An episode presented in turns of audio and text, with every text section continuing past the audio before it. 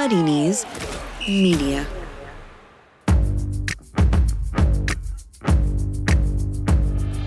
Totally Football Show, European edition. As the terraces across Europe stay packed, with neighbours doing sing along and Nessun Dorma, we're out on our metaphorical balcony to field your questions, talk a bit of Alan Pardew, and discuss the first ever Champions League final and the team that brought shame on the European game, even though they weren't Italian. All that and more in this Totally Football Show in association with Paddy Power.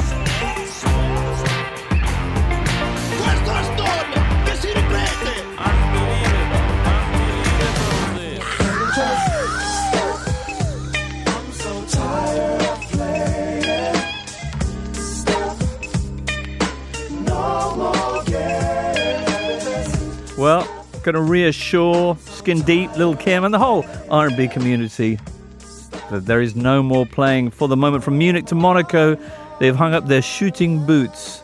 It is Frontiers Saint-Just.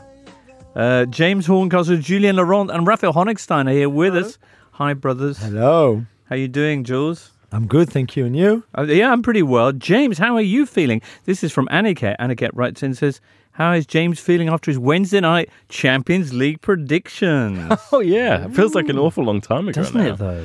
Doesn't Yeah. it? You said Atletico would go through against Liverpool, Mm-hmm. and you also said the PSG would be fine against Borussia Dortmund. I did. say that. Yeah, Bingo. which after my Atalanta group stage, I mean, That's right. my you God. also, yeah. We had another question actually asking when and where you're going to be having your celebratory dinner. You know, as, as soon as possible and socially responsible as well. Mm. Well deserved as well. Well deserved. Well done. Just is only saying that because I predicted PSG to go Get through. and- in. Yeah. Get in. If you Yeah. mention it, yeah. Yeah, and uh, oh, righty. Well, I They're tell so you, likable in the in the win. Who trolled first? Such nice people. Who trolled first? Don't troll if you don't want to get trolled back. wise words, George. let's uh, let's start off in traditional fashion with a quick roundup of the headlines. Italy suspended all football last Wednesday. Spain followed suit on Thursday. France did the same on Friday morning. And Germany suspended all football on Friday afternoon. We chilled on Sunday. Rafa, why, why did Germany leave it so late? Germany thought that they could stage the whole program for the weekend behind closed doors. Things only really changed when the Paderborn coach, Steffen Baumgart, Paderborn was supposed to play on Friday night, was suddenly um, suspected of having contracted the virus, was tested. Actually, the test result came back negative. But while this was going on, the um, municipality of Bremen also decided themselves they were going to call off the game. Um, I think against Leverkusen because they said they cannot guarantee um, the avoidance of scenes that we had seen, for example, in Paris and in, in uh, uh, Gladbach with fans congregating outside the stadium. Uh, they saw that as a health risk and uh, made the decision unilaterally. And uh, the league, having decided within the space of like a few hours that the games were all going to be on, then did an abrupt U turn and uh, called them off also uh, in response, I guess, to a lot of players um, voicing their unease and Thiago being very critical and even addressing the DFL in his first tweet. Then it was deleted. The DFL, um, the Bundesliga at Twitter tag was taken out, but uh, he was very unhappy, and uh, many players were too. Similar timing to the Premier League, of course, with Arteta on Thursday night, and then suddenly it's all off. Uh, UEFA meeting Tuesday afternoon, uh, virtually at least, with a lot of people suggesting that a European Championships in December 2020 is going to be the first step in their solution. Brilliant, no? Brilliant in the sense that no, I, think that'd be exciting. you'd enjoy. Yeah, maybe it could be Christmas then. It could be as well in January, February. So when hmm. some players are in the Africa Cup of Nations, Yeah. then the others play the Euro as well, or the following summer, summer 2021. But Mm. it will certainly be postponed for sure. Okay. Uh, many unknowns, many known unknowns. In the meantime, is everyone else uh, getting as worked up about completing the season in other countries like France, Germany, as they are here? Yeah. There was a big meeting on Monday afternoon uh, from the 36 Bundesliga clubs. And while they didn't come up with any firm decision, any firm solution, um, they made it very clear that A, it's not realistic uh, to assume that games will be back on in April They don't see that as a realistic timescale. So they will reconvene at the end of March to make another assessment. But according to Christian Seifert, the CEO of the league, he thinks that having ghost games, games behind closed doors, as we call them in Germany, will be the only way to ensure that the season will be finished. And finishing the season is absolutely imperative as far as the financial survival is concerned. In the Bundesliga, all 36 clubs from Bundesliga 1 and 2 share the TV package. Mm, That's why it's perhaps a slightly more acute problem than it, compared to the Premier League, where it's only the top 20 teams that are hugely affected uh, in terms of the Premier League not being. In the Bundesliga, the effect is more keenly felt immediately for the smaller clubs. And uh, they don't think that is viable if the uh, TV companies basically don't pay the next, um, I think it's just under 100 million euros that they were due to pay at the end of March for the next um, staggered rights. And without that money, there'll be problems. TV companies who have got their own issues right now. Andy Dawson pointing out, not saying BT Sport is struggling to fill their schedules, but Tuesday morning featured not only 2019 Classic Tetris World Cup episode 12. I mean, to be fair, I'd watch that. Yeah, me too. I checked this, it genuinely is on. And Nathan's famous hot dog eating contest. Again, I'd watch that. In fact, I think those two things Right, okay. are in some respects more appealing than some Premier League games. Right, BT Sport ESPN is, is the place to find that. Greg Stevenson asked, do the guys have any insight in what it's like for foreign players in the UK witnessing vastly different measures uh, to those in their home countries? Jules, are, are there, a lot of the foreign players from Premier League sides, have they gone home? Or are they here and kind of just standing by? They're here. They're here. They, I, I don't think their clubs would allow them to to move, and especially move in countries if you're Italian, Spanish, or French, where it's mm. actually worse than it is currently here. So it would be crazy to say to someone, "Yeah, yeah, go home and see your family or whatever, and go into a more infected area of Europe." So they're all staying put. I mean, at least the one I know, working on their own in their you know own gym or the garden or whatever, and trying to stay as fit as they can. They can't work too hard because they don't want their immune system to be weakened. That's why the clubs are saying to them, you can't go too crazy on your fitness work, but you need to to try to stay fit as much as you can because there might be a point where you would have to go back in the season and it would be very hard for them fitness wise to go back into the rhythm. Curious what's happened to players who moved in January and who haven't got an apartment or haven't you know, found a place to live yet and have been kind of living in hotels. You look at what's happened to Christian Eriksen, who's basically been in a hotel in Milan for the last few weeks. That hotel has closed and he's now living at the training ground, Appiano Gentile, which in terms of keeping fit and that sort of thing, it's better than some of the other Inter players who live in apartment blocks um, that either have a condominium gym, which they can't use because they don't know about the, the safety of it, the hygiene of it. So all those kind of things come into mind. Like Maya Yoshida, for example, who went to Sampdoria, not allowed to kind of leave Italy, not so he can't go and see his family. All these kind of things that um, you kind of lose sight of and, and, and overlook when when a crisis like this strikes. I mean, Cristiano was lucky in a way to be able to go to Madeira where there's no cases. So Yeah. it's probably it's re- it looks safe right now on paper, but you know, at least he's with his family and stuff, unlike a lot of others.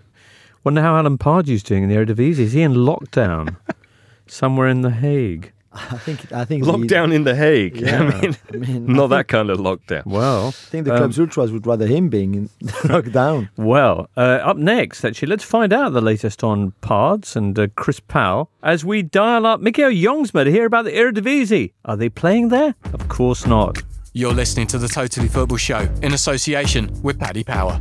All right, joining us now on the line is Michiel Jongsma of Opta Johan, all the way from the Netherlands. Hi, Michiel. Hey James, how are you? I'm very well. How's everything going with you? I, I- hear there were exciting lockdown scenes. Were you involved in this rush for the coffee shops? No, I wasn't, but there there were actual uh, lines for the coffee shops here for people to get their last bit of, of weed and hash and all that kind of stuff. The hospitality businesses were closed down basically within 40 minutes yesterday, which was quite quite unheard of. And today there are actually calls from uh, mayors of cities and from uh, owners of coffee shops to at least get a some kind of takeaway policy for for their clients because otherwise they're afraid of some more illegal drug trafficking going on in the streets, Well, yeah. which are completely empty. So, I mean, on the other hand, they're easy to spot because the drug traffickers are out there and no one else is. That's true. In the meantime, the football's been suspended in an incredibly suspenseful uh, moment with the, the top two Ajax and uh, AZ uh, level. Very much down the other end, we, we kind of wanted to ask you about Alan Pardew uh, at Den Haag. Uh, given the hiatus, a chance to reflect on his first, what, 100 days in charge. How much of a success has it been, Michiel? Well, it started out really well, and everyone, uh, both in the UK and in the Netherlands, were just really surprised that he took on a job such as the ADO Den Haag one. He started out with a win against uh, bottom team RKC Waalwijk, uh, so everything looked really well. But from that point on, things kind of escalated uh, in a negative fashion because uh, they've hardly picked up any points since. Um, and uh, well, ADO Den Haag isn't the most um, stable club anyway. So uh, yeah, in, in in the end, people were first first kind of happy to see him there. Now a, a bit more mixed in their reactions towards him. Uh, sure, they're winless now in seven games, seven points from safety. The most recent result, a 4 0 defeat by AZ. But as, as you say, they weren't doing particularly well before he arrived anyway, which is why they made the change mid season. So, how much of this is his responsibility, would you say? Well, the brand of football that he has adapted since he came in has been kind of negative. So, in, in that sense, uh, th- that's been the main reason that he got quite a lot of flack. And uh, as you say, before before he came in, they, they didn't do well either. But um, I don't think uh, the people at ADO Den Haag at that point were particularly worried. Uh, Alfons Groenendijk, former Manchester City player, um, was their head coach, and he was he was quite popular. But uh, yeah, the club itself has been uh, in a bit of a turmoil recently, anyway.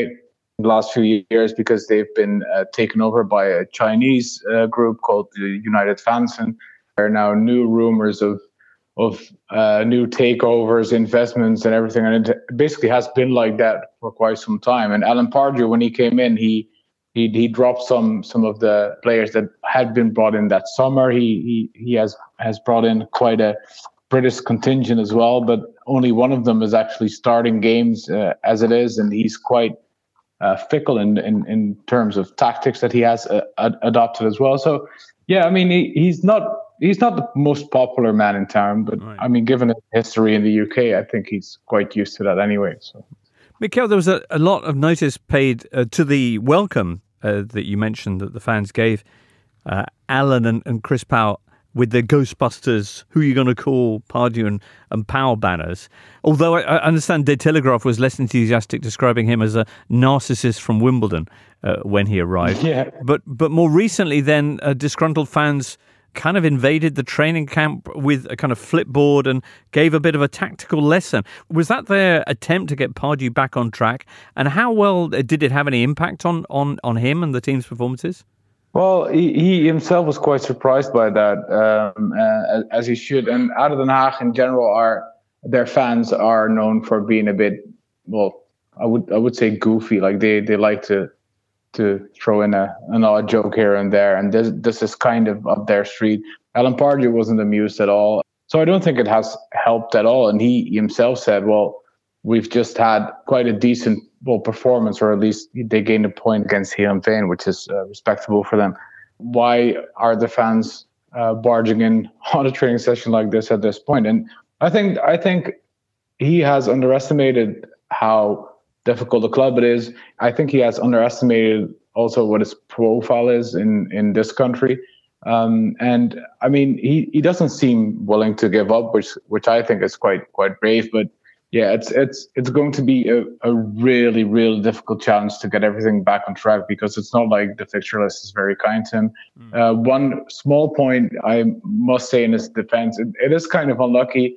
This is the first season where we see two teams from the Eredivisie relegate directly rather than in the playoffs. So, I mean, if it, if he was in that position last season, it would have been fine. But yeah, for this season, it really looks like a like a, a difficult jam to get out of. Right. They can pick up any points they can wherever they can. Like the residents of Amsterdam, uh, desperate to get their hands on any draw uh, at the moment. Uh, Yeah. Michiel, thank you so much for joining us. And, and as soon as things get back up and running any day now, it'd be great to uh, uh, get some more updates. Okay, cheers. Cool. Take care, guys. Apropos of the narcissist from Wimbledon, uh, Berto says, I'd like to know if there's been a worse managerial spill ever than Pardew's at West Brom, which featured, uh, you'll no doubt recall, Taxigate in Barcelona, Oh yeah. uh, where four West Brom squad members uh, basically got arrested for stealing a taxi. Players furious, this from Berto, at the lack of any tactical preparation for games and only one league win in the entire 18 game spell. Can you think of one, Jules? Um, we had this season Antoine Kombouaré at Toulouse, Okay. who took the job and started saying in his uh, press conference, his first press conference, saying, "I haven't watched uh, football in the last six months." I like it. And how did it work out for him at Toulouse? Uh, one win, ten defeats, uh, including one against a fourth division uh, team. I think Berto's point, though, it's not just the terrible results; it's the fact this kind of complete dereliction of, of kind of leadership with with players. Yeah, no, I, no, we never had Taxi Gate and, and things like that. This Right. is probably in, in recent years. I think this we, has to be one of the, the worst that we've had. Germany, Rafa. Well, I mean, this season Jurgen Klinsmann um, had a pretty, Pretty devastating impact. Yeah, I mean, he did true. actually win a few points, and those points might make the difference for Hertha as far as not going down is concerned. but Persuaded of the club to spend a lot of money. Yeah. Yeah, but there was some there was some collateral damage, uh, shall we say, not least to his own reputation. Indeed. Um, so yeah. Hmm. Anyone in Italy, James? Surely you've got millions. No, I don't know. I think Well, managers tend to be pretty serious in. Uh, I mean, there are lots of managers who've come in mid-season and lost five games in a row. Silvio Baldini kicking other managers up the bum. yeah, that was fun. yeah. Baldini, the Bielsa of Italian football. Yeah, who's now coaching Carrarese for free. Oh, brilliant. Yeah. Yeah. Um, but yeah, people like Malesani, who Yeah. you know, Hey, there's a Golazzo all about him. yeah, Jules, later on, looking forward to you telling us some more treasured memories, this time involving the first ever Champions League final. And uh, a bit of scandal in there. Oh, a bit of Bernard in there, yeah. Woof. But uh, next up, a couple of really special questions. I'm Jose Mourinho. I know a thing or two about being special. Finding pastel de natas in a London cafe? Special. Winning the daily jackpot on Paddy Power Games? Not special. Understood, Jose. Yes, someone wins an average £40,000 jackpot every single day. So if you win, don't think you're special. Daily Jackpots by Paddy Power Games. Jackpots must be awarded by 11pm and vary from day to day. Jackpot is shared with other operators available on selected games. T's and C's at paddypower.com. 18 plus begambleaware.org. On Spotify, smart speaker, and podcast platforms everywhere, this is the Totally Football Show from Muddy Knees Media. Joe. Hello, Joe. Asks who's the best flawed footballer from your various leagues? I'm referring, says Joe, to players like Berbatov, Cassano, Ozil, and Riquelme. All the talent, but none of the discipline. I think you're lumping in a lot of different elements there, Joe. But I, I hear what you're saying. I mean, if we were restricted to the kind of the Cassanos of this world, you know, those players whose instincts lead them to never quite live up to their, ordering their donuts up to the hotel room. Yeah. Yeah. I mean, Mario Basler, I would say, would, would feature quite highly. right. Because Adriano. here was a guy who was supremely talented, but didn't quite live the professional lifestyle that um, I think got the most out of his talents. What kind of thing did he get up to then, Rafa? I think it was just there was a time in the uh, mid to late 90s where football was very modern, but I think the behavior of the players hadn't quite caught up with that yet, at least in some clubs. And he would go out, he would get involved uh, in some arguments in a pizza restaurant. And, you know, I mean, we're not talking about big sort of scandals, but just like general kind of a sense of, you know, smoking, drinking, doing all the stuff that I think back in the day was probably considered normal, but I think was beginning to be phased out at that time as football got much more athletic and and demanding on the players. And unfortunately, he didn't he didn't keep up. And I think he would have been a real superstar in in 2020 if he had behaved uh, that way off the pitch. Right. Jules, I'm pretty sure I remember a uh, French journalist telling me all the, the secrets of Emmanuel Adebayor's extraordinary lifestyle in, in, in Hampstead. Yeah, I mean the best story about Adebayor is that I'm one of the best. I think is that he was sleeping in his in his own Arsenal shirt. which I think is pretty special. That you, uh, not, one is not very, I think, comfortable to sleep in in a football shirt. Right. Even less when it's your own, and you just, I guess, love yourself so much that you go to bed with it. But I would go with with Hatem Ben Arfa, Okay. talking about the French, the, the, those floats, because I think he was an absolute genius of a player. But a bit like Basler and a bit like others that we mentioned, Cassano and the others, was just not up to scratch in terms of how he would live his life. The, on the pitch, he would just do whatever was coming through his head. And often that was trying to make someone and dribble past five players and then scoring the, the goal of the season already. Mm. And he did that many times. That's that's why it's incredible. But for the rest, between fights with Aulas uh, when he was at Lyon, between um, you know argument on the national team, he just should have had a career much better than the one he had. Could also mention uh, Stefan Effenberg, Yeah. um, famous for the, the middle finger, uh, which got him banned from the German national team uh, at a time where he could have been really the best player in Germany. Uh, again, mid 90s. Um, also, going back a little bit further, Bernd Schuster. Right. Um, Bernd Schuster was was a genius. Um, played most of his uh, professional career in Spain at a time when playing abroad was considered a real detrimental factor to being a German national player. Um, there was almost kind of an unofficial ban on players being abroad as far as eligibility was concerned. He famously, or his, his, his wife, who was the agent, famously asked for a lot of money to come back into the team. And uh, Germany said no, which is why we never saw him uh, at the uh, 82 or even 86 World Cup. And uh, it's a real shame because he would have been sensational, I think. He, Part he- of the Fiorentina team that got relegated, Mm. wasn't he? yeah, I think you're right. Late on, yeah, late in his career. 93. no. Yeah, That yeah. was, he was Yeah, this 92, 93. the twilight of his career. Yeah. Yeah. Mm.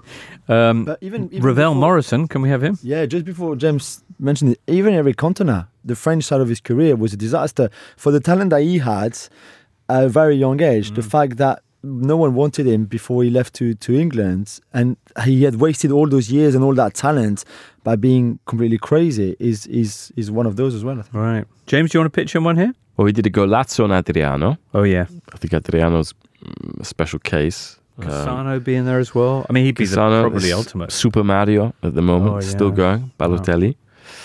There's all Mm. kinds from back in the day. Ooh, Alvaro writes in and says Diego Tristan and Zaragoza are his choices. Okay. Oh, Zaragoza's for our next question. Right. I understand why. I thought he'd written the entire team off as being completely underperforming. Right. Uh, this is from Sam Bryan, who says, Which fallen giant from your respective nations would you buy and restore to former glory years? What a lovely question, Sam Bryan. So, which one are you having, Rafa? Well, you recall earlier this season, James, uh, we were kindly um, sponsored by a Football Manager. Yes. And Yeah. uh, of course, there was an option to take over Hamburg. Oh, nice. And I think that was wisely chosen because they are indeed, I think, the number one sexiest, but at the same time, sort of nuttiest project you'd like to, All right. to take over. It's kind of How much would it cost? to buy them, Mm-hmm. well, they have a lot of debt. So you'd have to pick up the debt as well. right. Um, you could leverage that, surely. Yeah, that what you do? I mean, they they are sort of the the femme fatale that you think you might be the one to tame them. I'm not saying me, but you know. I love that. But uh, a lot of people have tried Yeah. and failed in recent years, and it might not go up again this year, which would be a real blow. No one might do anything this year. But yeah, okay. Jules? I'll probably go for Stade de Reims. Although they're in the top flight nine, they're having a, a, a good season. Right. It's not as big as they were in the 50s when they were reaching European Cup finals against Real Madrid, when they had players like Raymond Kopa who you know, won the Ballon d'Or then. Uh, and they were really the biggest team in, in, in France and one of the biggest in Europe. They've fallen. They almost went completely bankrupt, or in a way they did, and they came back from from nowhere. And now it's good to see them established again in the top flight. But yeah, I would I would go over there and make them a giant club again. Nice. What about you, James? Well, the obvious one is is Milan, Ah. but the the thing is, even though they've got good owners who are pumping lots of money in, with FFP, you're limited in what you can do. But from a romantic side, I would actually choose the David that became a Goliath in the '90s, which is Parma, Oh, right. Oh yeah, That would be I knew you were lovely. Yeah. Parma. um, because I think people still have a great fondness, affection for that club. Right. And to see it kind of ran well, but with this kind of same money kind of being pumped into it. We're talking about outside of the FFP paradigm, Right. it would just be magnificent. I think Do a Tanzi on them. I get Tino Asprilla as my kind of club ambassador. That'd be incredible. He would be amazing. They- Yeah. they- they I might imagine win- him like Flavor Flav with a giant clock around his neck. yeah, we, we would have his um, his condom brand would be one of the um, sponsors on the on the you know when, when you do the flash interview Yeah, yeah, yeah, on the yeah, backdrop you, yeah, the the backdrop backdrop. that would be good. And maybe That'd this time they could win titles without cheating. as And well. we That would- be. What the hell? Uh, Come on, the Marseille Sean? final, the the UEFA Ah, Cup now, final. now, oh, Sean. Come on. what was wrong with that? Well, I think there's a few transfusions at some point before the game. Clearly, I'd also get Tino to uh, before the game Right. um, to ride around the Right. stadium on a horse in a Barney Yeah. in a Barney outfit. Barney outfit. I I'm think just, it'd be I'm still magnificent. agog at the notion of Jules complaining about Well, Italian okay. sides with transfusions in yeah, European yeah, finals. that- 'cause that's the a- that's the fact. We're going to get on you to- know Horncastle. Yeah. He Phil. knows as well. Okay, that's Next week. I think you you win From there. Jules. Yeah. Tino Asprilla is sporting director. Thank you. Ka-ching. All right. Dean Brown says best football films or docs to watch over the next few weeks. Well, Nick Miller has just put together a page for our Totally Football Show website with YouTube highlights of every single European Cup and Champions League final ever. Uh, so that's I think that's going to be out on Tuesdays. That's pretty special. I know that uh, Daniel Story has done a fantastic piece as well, uh, with loads of different links to documentaries and stuff. But excitingly, Rafa, um, we are going to be inaugurating on Thursday our very own Flicks and Kicks Football Film Club, where we'll be kind of questing for the perfect football film. Of- wow. And I hope you, listener, will be joining us on that quest. Boxing has Rocky, baseball has Field of Dreams. Jamaican bobsleigh has cool runnings. Why can't football, have an iconic? Yeah, goal one, two, and three. Yeah, well, I once You saw wait one for of the- them on the plane. yeah, Oh my god! exactly. Beckham's cameo is quite something. Yeah. Uh, we'll start our search Hmm. with Green Street. Elijah Wood and Jon Favreau do hooligans. My name is Matt Buckner. Last spring, I got kicked out of Harvard two months shy of my diploma. But what I was about to learn, no Ivy League school in the world could teach me. Yep, a Cockney accent. It's brilliant. The whole thing is on YouTube. Uh, search Green Street Hooligans, which was the American title for this picture. And then send us your thoughts, listeners, on Green Street, brackets hooligans, for Thursday's show. Fantastic. Rafa, did you have a, a top football film or, documentary you wanted to suggest for uh, Dean Brown? The um, This Is Football series on Amazon is very good. Oh, yeah? What's Yeah. that? Um, it's a number of unconnected uh, features. One is, for example, on football in Rwanda and the uh, role it played to bring the two fighting tribes back together. Mm-hmm. One is on the importance of chance in game. Chance? Uh, yeah, chance. As in chances in things you sing or fortune? Fortune. Fortune, yeah, Oh, right, chance. okay.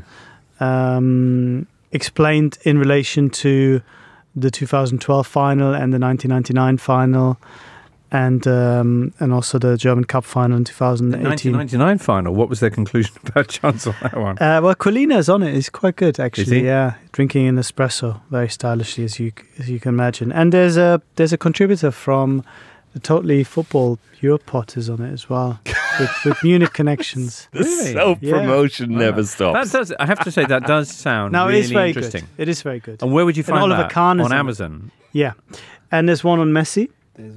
There's one six in total, Yeah. and they're all very good. Okay, that sounds great. Super lavish production values, drones flying over cities and stuff. It's oh wow! Yeah. Pulled out all the stops. James, of course, for you, it's Love Is Blind. And uh, yes, it still is. Jules, anything you'd recommend? Watch it with Mrs. Yeah, I mean, Honigstein. all the recent ones, the the Maradona documentary in Mexico Mm. is brilliant. The one on Leeds, I thought is really good. The one on Sunderland, but nothing can be the 2012 being Liverpool uh, with Brendan Rodgers, which I think was the first one really of its kind. And Mm-hmm. if you can rewatch it, I mean, the envelopes every everything. Brendan Rodgers is best. Is that on Netflix?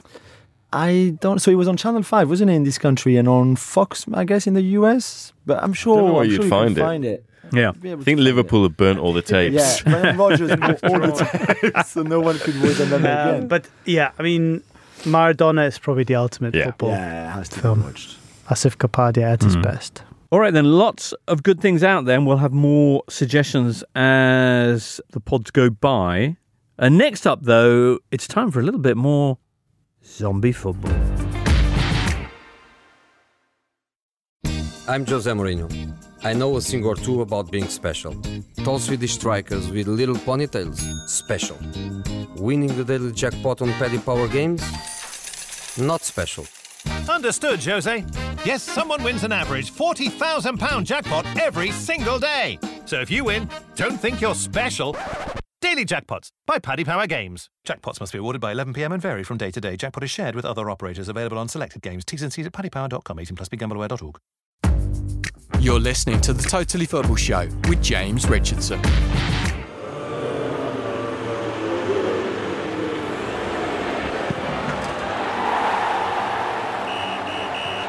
Zombie football.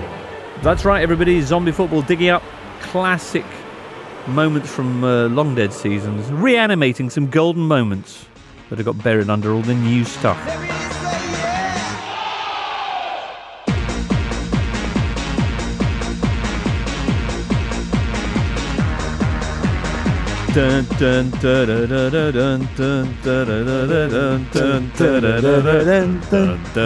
That music can mean only one thing. Uh, well, it actually can mean two because it's James Horncastle's ringtone. Yeah, favourite song. But- he, he had it at his wedding. Do you remember that? that first? But, but in this case, it means that we're going back to 1993. Jules, when you were. How old were you in 93? Right. You were unlimited. I too. was unlimited indeed, yeah. As you romped around the streets of Paris. Indeed. Now, also going on in 1993 was the first and still only European Cup won by a French team. Indeed. Olympique de Marseille against AC Milan in Munich in that final in May 1993. Yeah, certainly. Were you there, Raf? The problem is I can't remember.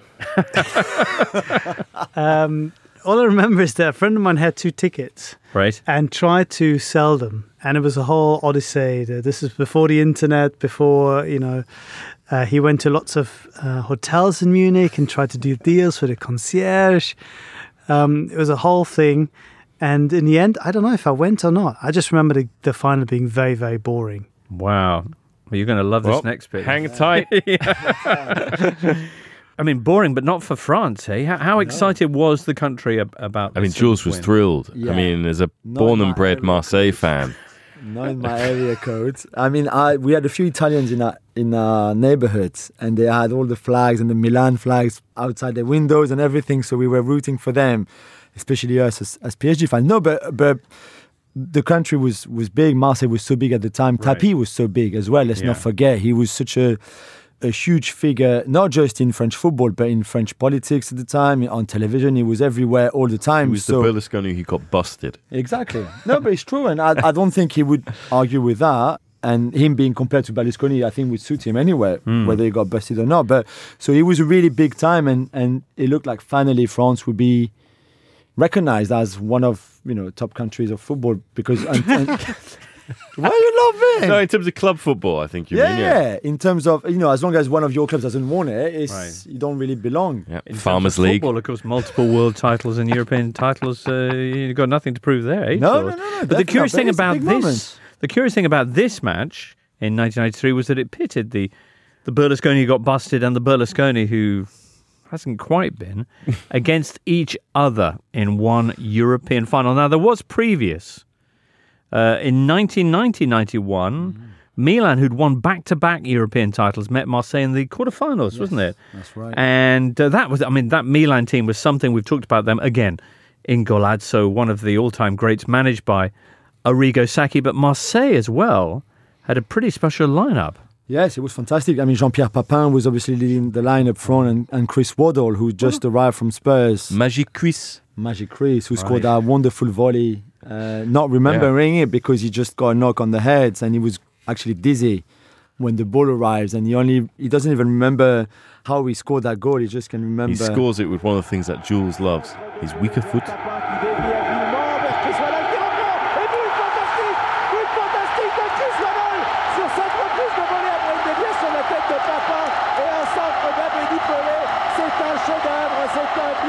And all of their front three uh, are involved in that move in some way or another. Abedi Pele, Papin, Right. and then uh, and then Magic Chris. Magic Chris. Waddle Abedi Pele, who, of course, is still very much uh, a presence in our football with his sons Jordan and Andre Ayew. Yeah. Yeah, Mm-hmm. indeed.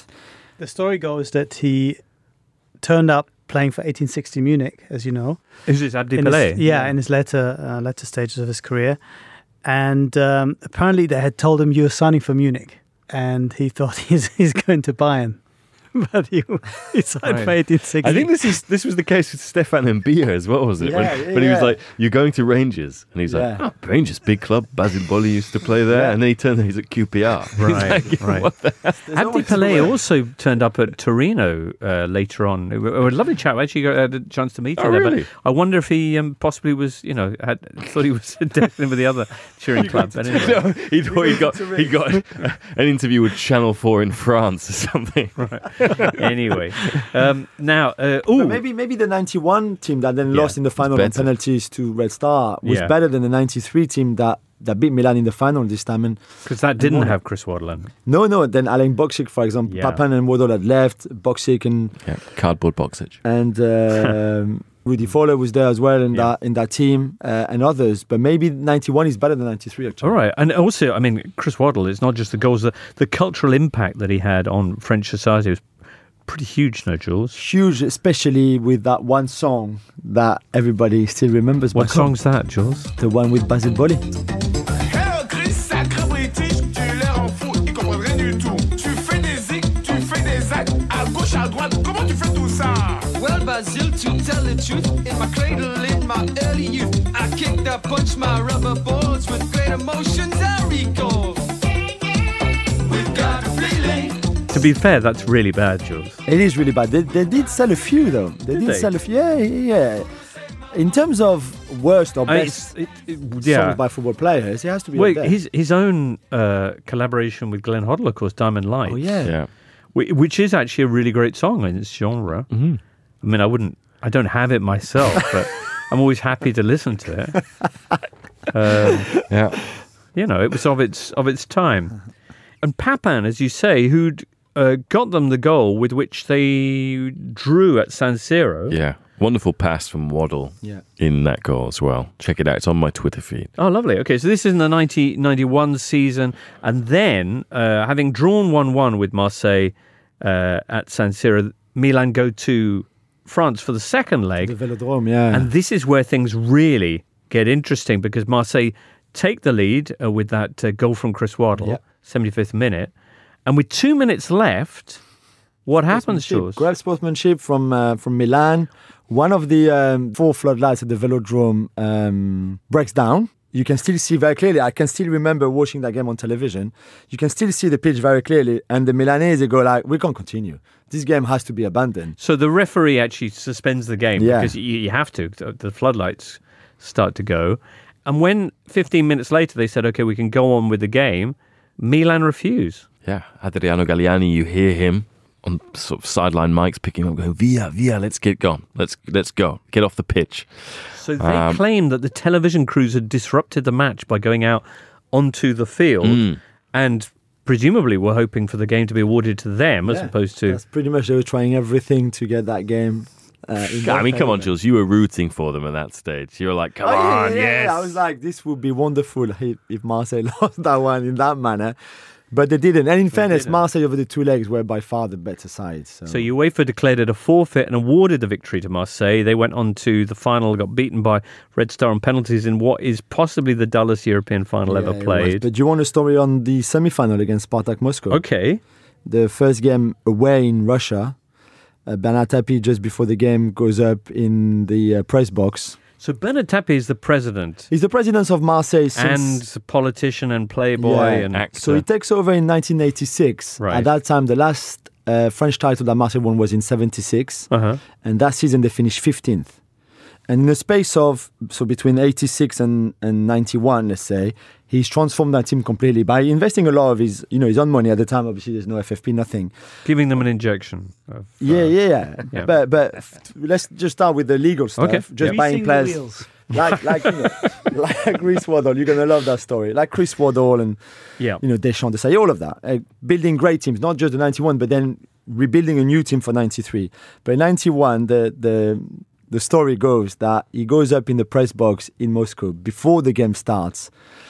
he sits next to this uh, the local Marseille newspaper guy who he knows very well, and he takes a piece of paper and he writes something on the piece of paper, folds the piece of paper, gives it to the um, the Marseille correspondent guy, and he said, "Just just read it at the end of the game, right? Marseille won three one away in Moscow, Oh. and at the end of the game, the journalist opened a piece of paper and he said three one. Well, I, thought it was gonna be the, I thought it was going to be the name That of. is amazing. I thought it was going to be the name of three players that had let them down. no, no, because no, no, no, no. Wait, you know why? Because then Tapie would reveal later Yeah. that the players whose socks were the lowest, so the ones who didn't have their socks all the way up to the knees, Yeah.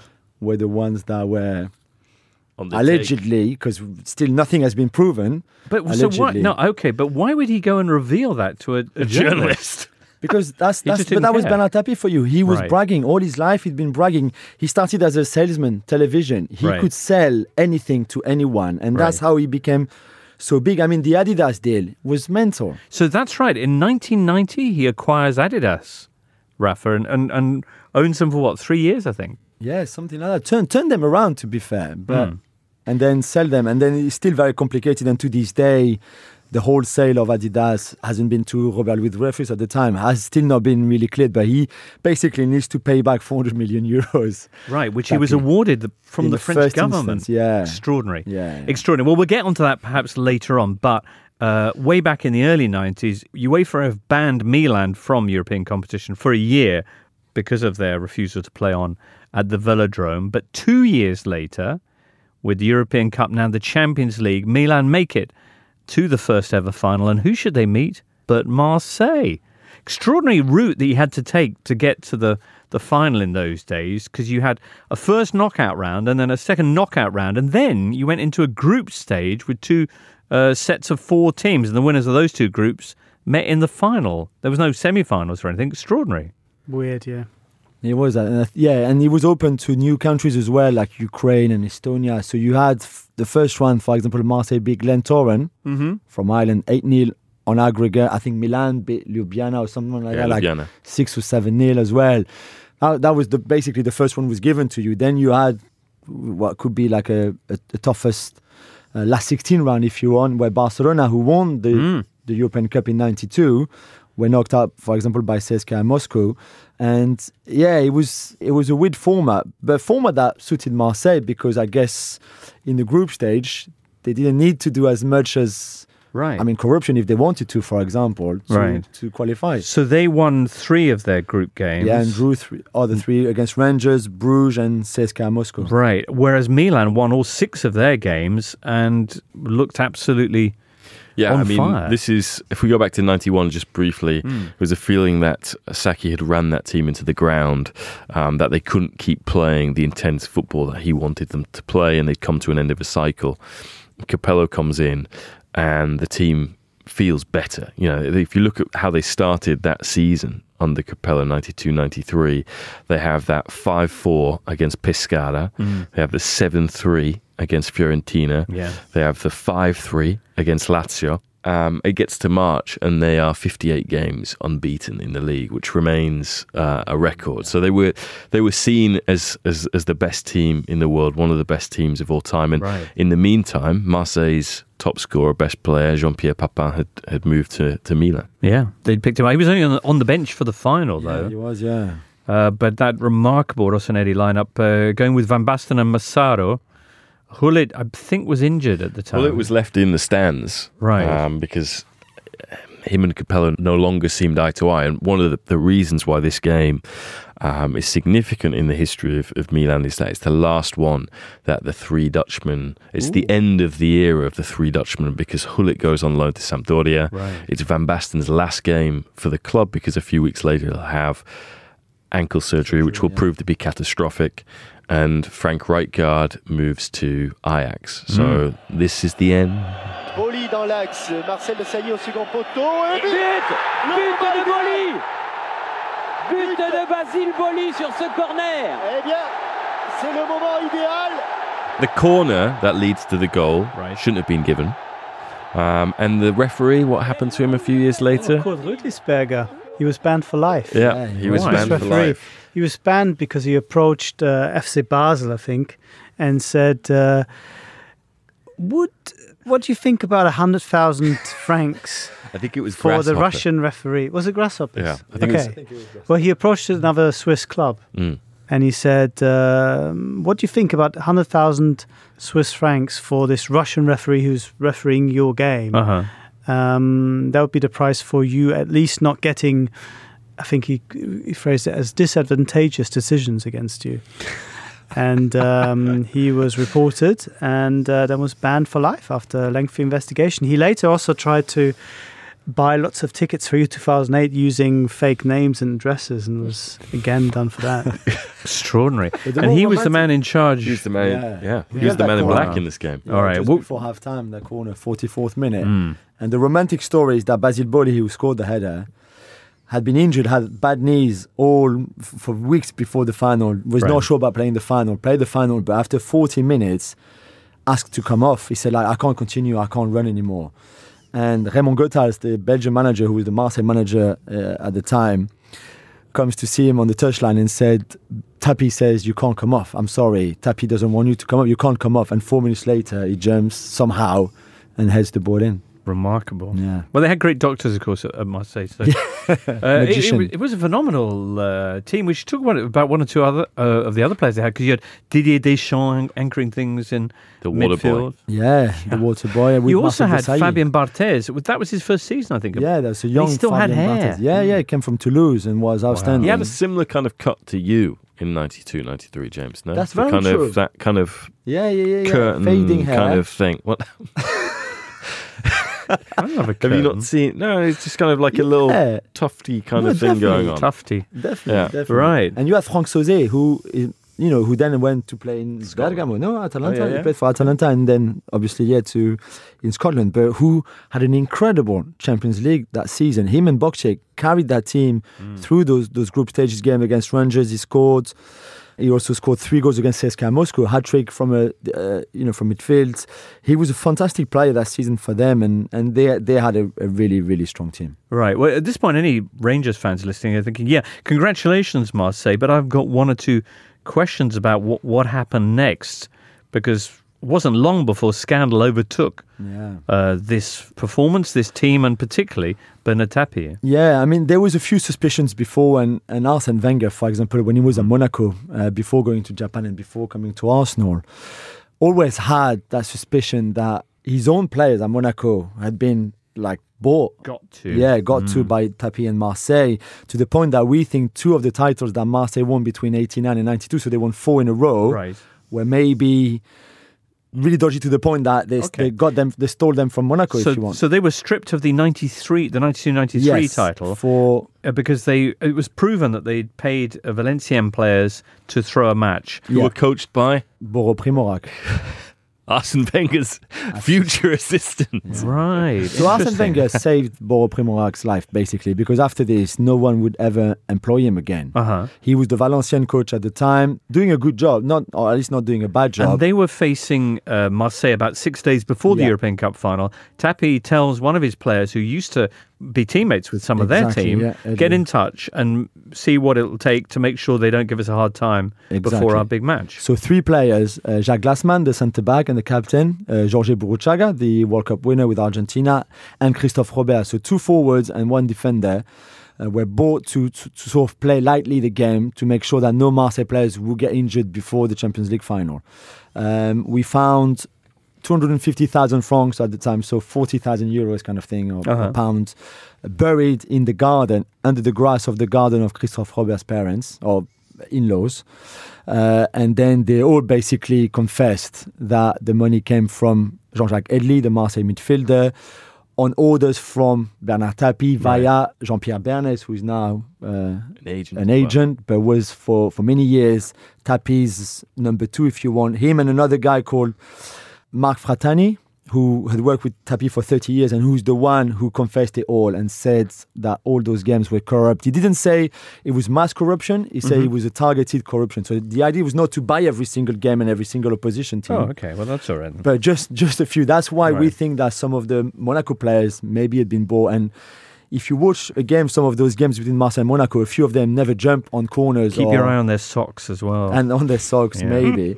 uh, uh, and then suddenly, this Valenciennes game, there's another one that Fratani said, one of the PSG Marseille, where himself went to see the referee of the game the following day to give him the cash. Wow. So there's a few, there's a few of those. So- but certainly the Valenciennes one. So this is in Liga and they're stripped of the title. Bernard Tapie is untouchable because he's got parliamentary immunity for Yeah. this, but he'll come across a cropper Herd immunity. later herd Yeah. immunity.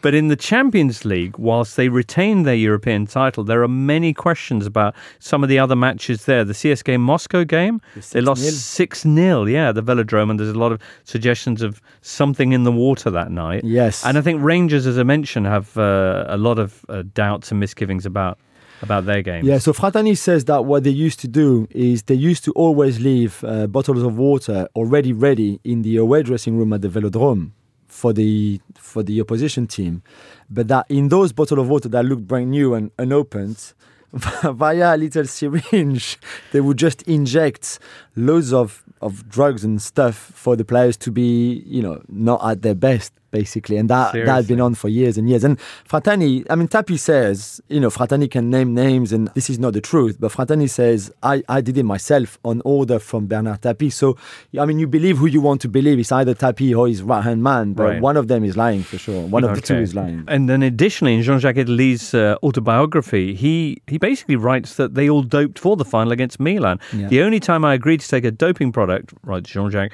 was the 93 Champions League final. We all took a series of injections and I felt different during the game as my physique responded differently under strain. The only player who refused to take part was Aunt Rudy. Yeah. Aunt Rudy Voller. Rudy Voller didn't want Mm. to. And if you, even now, if you ask some players, even like Deschamps, they don't, they don't really answer straight away. Uh, Luckily, he got one of clear of all that stuff and went to Juventus shortly after. yeah, where methods were very, very different. Very but different. it was the idea, and and for Tapie it was the same that to win you could do anything, and that was very Right. much that was very much his mojo in business, in politics, in sports. It was that, Everyone that was had a the price. idea. Yeah, that was the idea that there was no there was nothing that you could not do to win. Right, and there's nothing that Bernard Tapie could not do. You mentioned it before: president, playboy, politician, actor, even pop star. Le